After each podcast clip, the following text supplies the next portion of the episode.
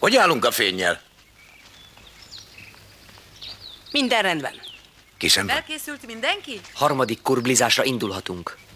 Kezdhetjük. Tessék!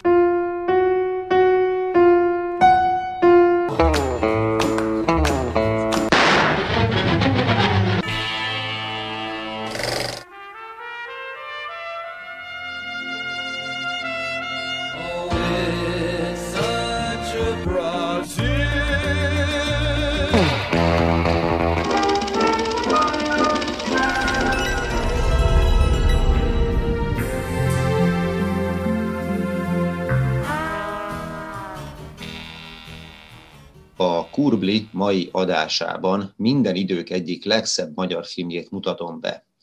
Mak Károly 1970-ben készített Szerelem című remekműve napjainkig megőrizte vezetőhelyét a magyar filmművészet ranglétrájának legmagasabb fokán. A film főbb szerepeiben Törőcsik Mari, Darvas Lili és Darvas Iván láthatóak. A film forgatókönyve Déri Tibor önéletrajzi novellái a Szerelem és a két asszony alapján íródott. Mak Károly Tóth János operatőrrel éveken át közösen tervezett filmje 1971-ben rendezői különdíjat nyer Kánban.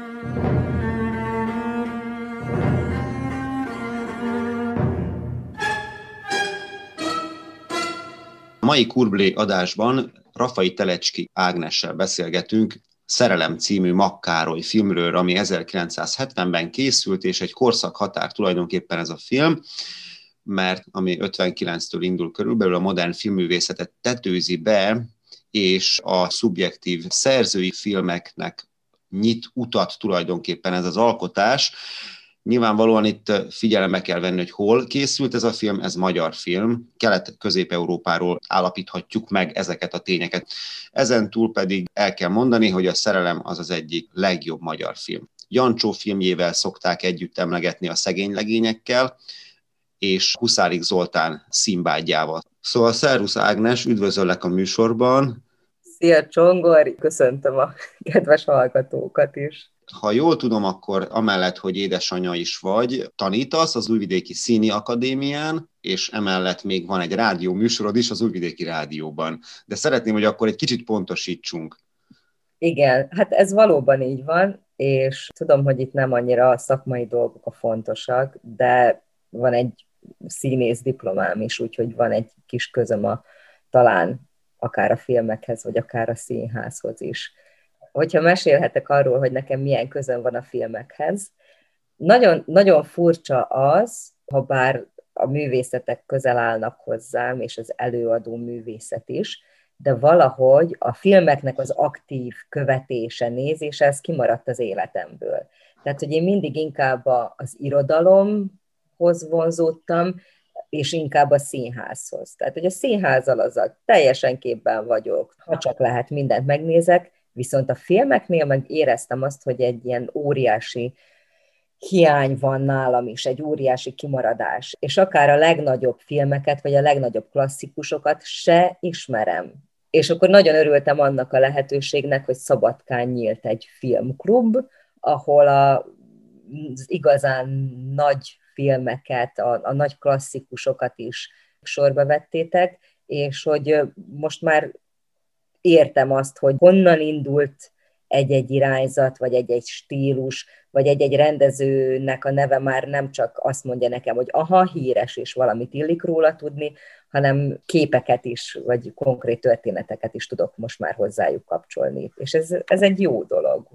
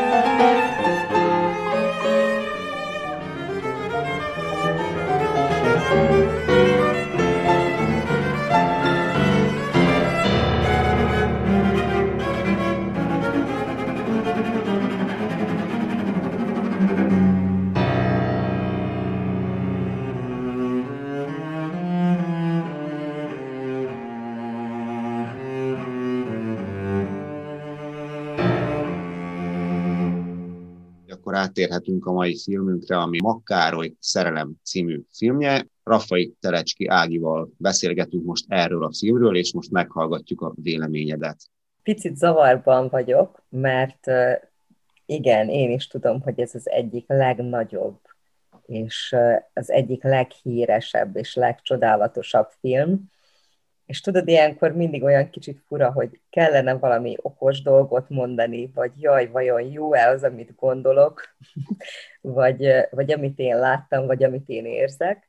És akkor hát bevallom, én tegnap elkezdtem egy picit utána olvasni, hogy mit mondanak a nagy szakértők, és az első két írás az arról szólt, hogy hát nem nagyon mondanak semmit, mert mindenki fél nyilatkozni erről a filmről. Ez abban a korban volt így, amikor a film elkészült. A rákövetkező években volt ez jellemző. Azóta azért ez átjárható és megfejthető, hogy itt ez a film nyelv, ez különben mit akart kifejezni. Az a gyönyörű ebbe a filmnyelvben nekem, hogy nagyon le van tisztítva. Ami az egész filmben számomra nagyon varázslatos volt, az a színészeknek a játéka. Hát ez biztos, hogy szakmai ártalom, de én, én nem tudtam se a, a politikai üzenet mögé nézni. Nem az volt számomra fontos, hogy mikor játszódik ez a történet, és akkor emiatt hány rétege van, vagy hogy kit miért csuknak be, vagy hogy utána a környezet hogy áll ehhez, hanem hogyha lecsupaszítjuk, és az egyszerű emberi érzelmeket, az emberi kapcsolatokat nézzük, ez olyan gyönyörűen és olyan hitelesen van ábrázolva ebben a filmben, és a sok-sok rétege, hogy hogyan tudnak egymáshoz kapcsolódni az emberek, hogy egy-egy tekintetben mi minden van, hogy egy-egy hangsúlyban mi minden van, hogy milyen játszmákat vagy játékokat játszunk egymással azért, hogy, hogy a másikat megóvjuk a valóságtól, ezek nagyon-nagyon szépek kimagasló színészi alakítások vannak benne szerintem is. Törőcsik Mari, Darvas Iván, Darvas Lili, a néni, aki fekvőbeteg, már nagyon idős. Van egy ilyen nagyon erős szubjektív ereje ennek a filmnek. A szerzőből áradó szubjektivitás, és a Déri Tibor novella, két novellát kever itt össze a rendező, ugye a Szerelem és a Két asszony című novella, és Tóth János operatőrrel együtt csinálnak belőle, építenek egy olyan forgatókönyvet, itt a szerkezete a filmnek azért is több rétű, két rétű, amit a Makkároly kiépít. Filmes eszközökkel való megvalósítása ennek elég bonyolult volt. Mert itt nagyon sok mindennek kell összhangban lenni egymással. A hanghatásoktól kezdve, nem tudom, arra emlékszel amikor ilyen visszaemlékezések vannak. A levelekben leírt történetek is megelevenednek, akkor ezt elmondom, jó, hogy ez mi. Ugye a néninek a fia börtönben van, és a feleség, ugye ez számunkra majd egy idő után válik egyértelművé, vagy egy idő után jövünk rá, hogy mi is történik. A feleség leveleket ír a fiú, a börtönben lévő fiú nevében, hogy ő csak azért nem tud most jönni meglátogatni az édesanyját, mert ha jól emlékszem, akkor Amerikában filmet forgat. És gyönyörű történeteket ír le, hogy éppen mi történik a forgatásról, és milyen a bemutató, és melyik nagy színésszel hogyan dolgozik, vagy kivel hogy találkozik és miközben felolvassa ezeket a leveleket, ugye látjuk, hogy a néninek a fejében ez hogy elevenedik meg. És egy ideig én el is hittem, hogy tényleg ez van. Tényleg filmet forgat ez a férfi, és majd egyszer csak jön, és hogy a feleség milyen szépen tűri, hogy ő itt ápolja idős anyósát, miközben a férje híres filmrendező Amerikában, ó, miért nem vitt el magával a feleségét? és aztán egy jó idő kellett, mire nálam is leesett a tantusz, hogy mi is itt a valóság, mi is történik itt. De hogy ezek a levélrészletek is milyen szép alkalmat adnak arra, hogy egy teljesen más világ jelenjen meg előttünk. És így működik talán lehet, hogy tényleg a legigazabban ez a film, hogy ez azért egy kicsit úgy késleltetve derül ki.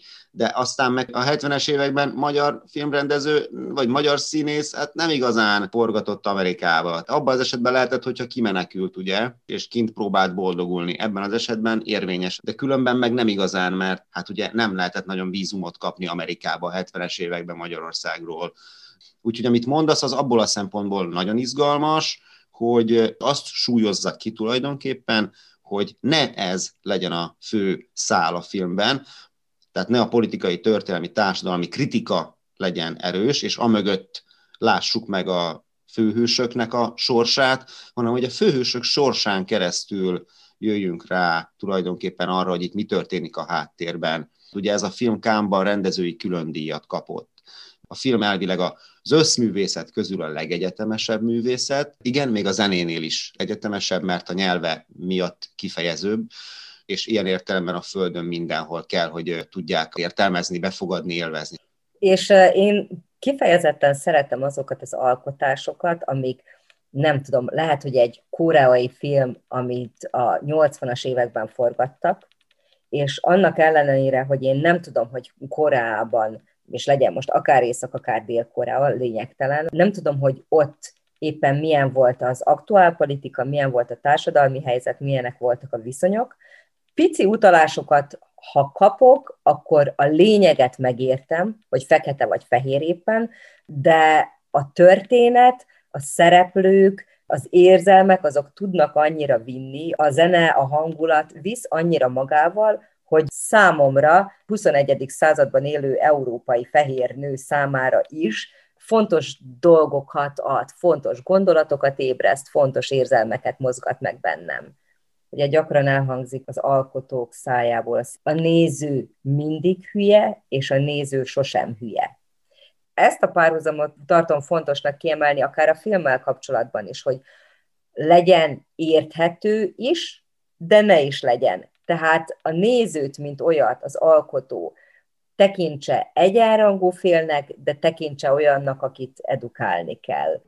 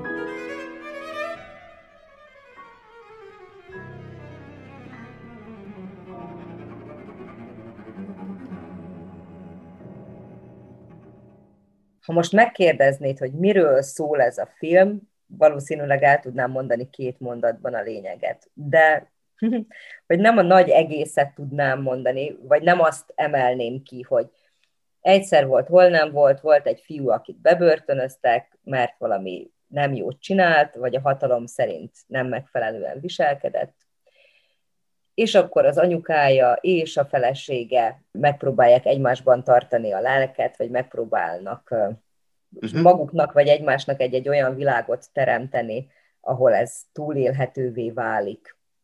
Hogyha bár szegények vagyunk, vagy már nincsen pénzünk, de azért tartsuk meg azt az illúziót, hogy mama itt igaziból nincsen gond, és lehet marha húst tenni. Hogy mhm. igaziból nem is börtön van, hanem külföld van, és nagyon jó élet van hogy igaziból nincs is baj, nincs is betegség. De hogy nem tudom nagy egészként nézni, hanem valahogy a, a személyes történetek maradnak meg bennem. Hogy egy-egy szereplő szempontjából, és olyan szép az, amikor nem a színészt látom, hanem elhiszem, hogy a mama az a mama.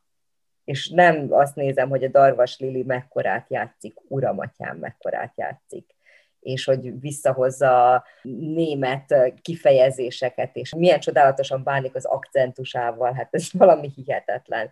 Én egy rossz néző vagyok egyébként, és nagyon sokszor azt nézem, hogy aha, most akkor milyen kameraállás, most ezt hogy világították be? És itt meg nem a színészt látom meg, nem a rendezőt látom meg, nem a díszletet látom, hanem embereket látok, akikkel valami történik. Szóval, hogy magát a történetet nem egy nagy egészként tudom nézni, hanem talán, amit a legjobban kiemelnék, az az anyának a története.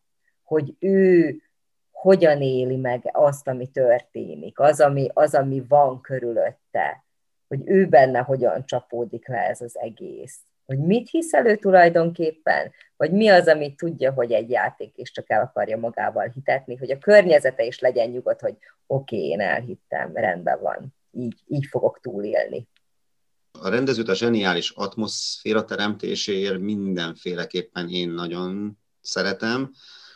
És bocsi, az atmoszféra teremtéshez most úgy bevillannak apróságok, meg képek, meg egy-egy plusz szereplő, vagy egy-egy plusz helyszín, ami nélkül működhetne, de ezek a finomságok, ez az egy-egy zsebkendő, vagy egy-egy mosdótál, vagy a pálinka, vagy a nem tudom, annyit ad hozzá, amihez azok a rétegek, azok sokkal finomabbak, vagy sokkal árnyaltabbak lesznek. És sokkal jobban magamévá tudom tenni. Tudod, olyan, tényleg ez az atmoszféra teremtés, ahogyan most ezt mondtad, úgy éreztem az illatokat, hogy mennyire dohosott a levegő. Igen. És ez, ez nagyon sokat ad hozzá, és ez mennyivel értékesebb, meg mennyivel több, mint tényleg egy 50 perces rész egy sorozatból. Igen. Hát nagyon köszönöm a beszélgetést. Szerintem azért kiveséztünk itt nagyon sok mindent. Ezt a filmet különben egyszerűen meg kell nézni. Tényleg azt mondom mindenkinek, én is köszönöm, Csongor. Azt hittem, hogy ez egy ijesztő dolog lesz, de nem azok úgy, hogy szívesen beszélgetek bármikor veled.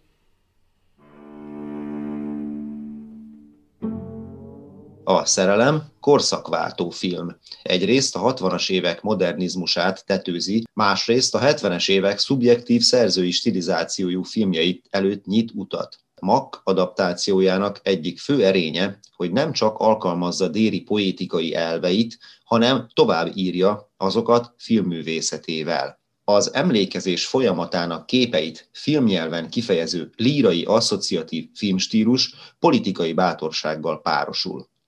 Azzal, hogy indirekt módon idézi fel az 50-es évek terrorjának világát, magyar film először képes létdráma közegébe emelni a tabukkal teli problémakört. A diktatúra állapotán felülemelkedő emberek élethelyzeteinek morális oldalát állítja témája középpontjába a rendező. A szerelem a szeriális vágást alkalmazza, ahol a narráció vagy történetmesélés vonala látszólag kizökken és megszakad de valójában a párhuzamos látszatra disznarratív szál megmagyarázza a film témáját. Alátámasztja a film történetét, tehát kiegészíti a történet fővonalát. Példának hozhatnánk Andrei Tarkovsky Tükör című filmjét. A tükör esetében is erről van szó, azzal a lényegi különbséggel, hogy Tarkovsky a történetmesélés során a képeket absztraktabb módon fűzi fel az időben, és a fő történetszál is elmosódottabb.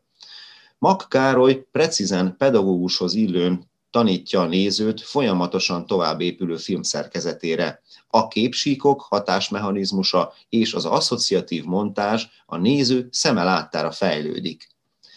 Ez a kivitelezés pedig sokkal kötöttebb és átláthatóbb, a bonyolultabb és kevesebb fogódzót nyújtó tükörhöz képest. Mindkét alkotás esetében a költőien megörökített filmidő egy belső, mentális asszociációkat, gondolatszikrákat megjelenítő, párhuzamosan futó, szériális szerkezetet eredményez. Ez a szériális szerkezet alárendelődik a fő szálnak, miközben a filmidő múlásával az asszociációk olykor túlsúlyba kerülnek a narrációban. A tükör esetében a mellérendelődés dominál. Maknál letisztultabb, személyes és egyben személyközi asszociációs hálót látunk. Sejtünk kiépülni. Makkároly rendező, Déri Tibor operatőr és Tóth János közös filmje nem a korszakot nézi belülről, hanem az embert, akinek ez a korszak jutott, nem a tettek vagy a szavak beszélnek a korszakról, hanem a korszak cselekszik és beszél az emberekben, fűzi hozzá Gelencsér Gábor. A filmes dokumentarizmusból a 70-es évek elején kinövő szerzői stilizációjú esztétikai gyakorlat új megoldásnak számított. Leegyszerűsítve azt a fajta társadalomkritikus történetábrázolást jelenti, ahol a szereplőn, a ruháján, a viselkedésén, a szociális létállapotán fejeződik ki a közérzet tabutémákkal övezett atmoszférája.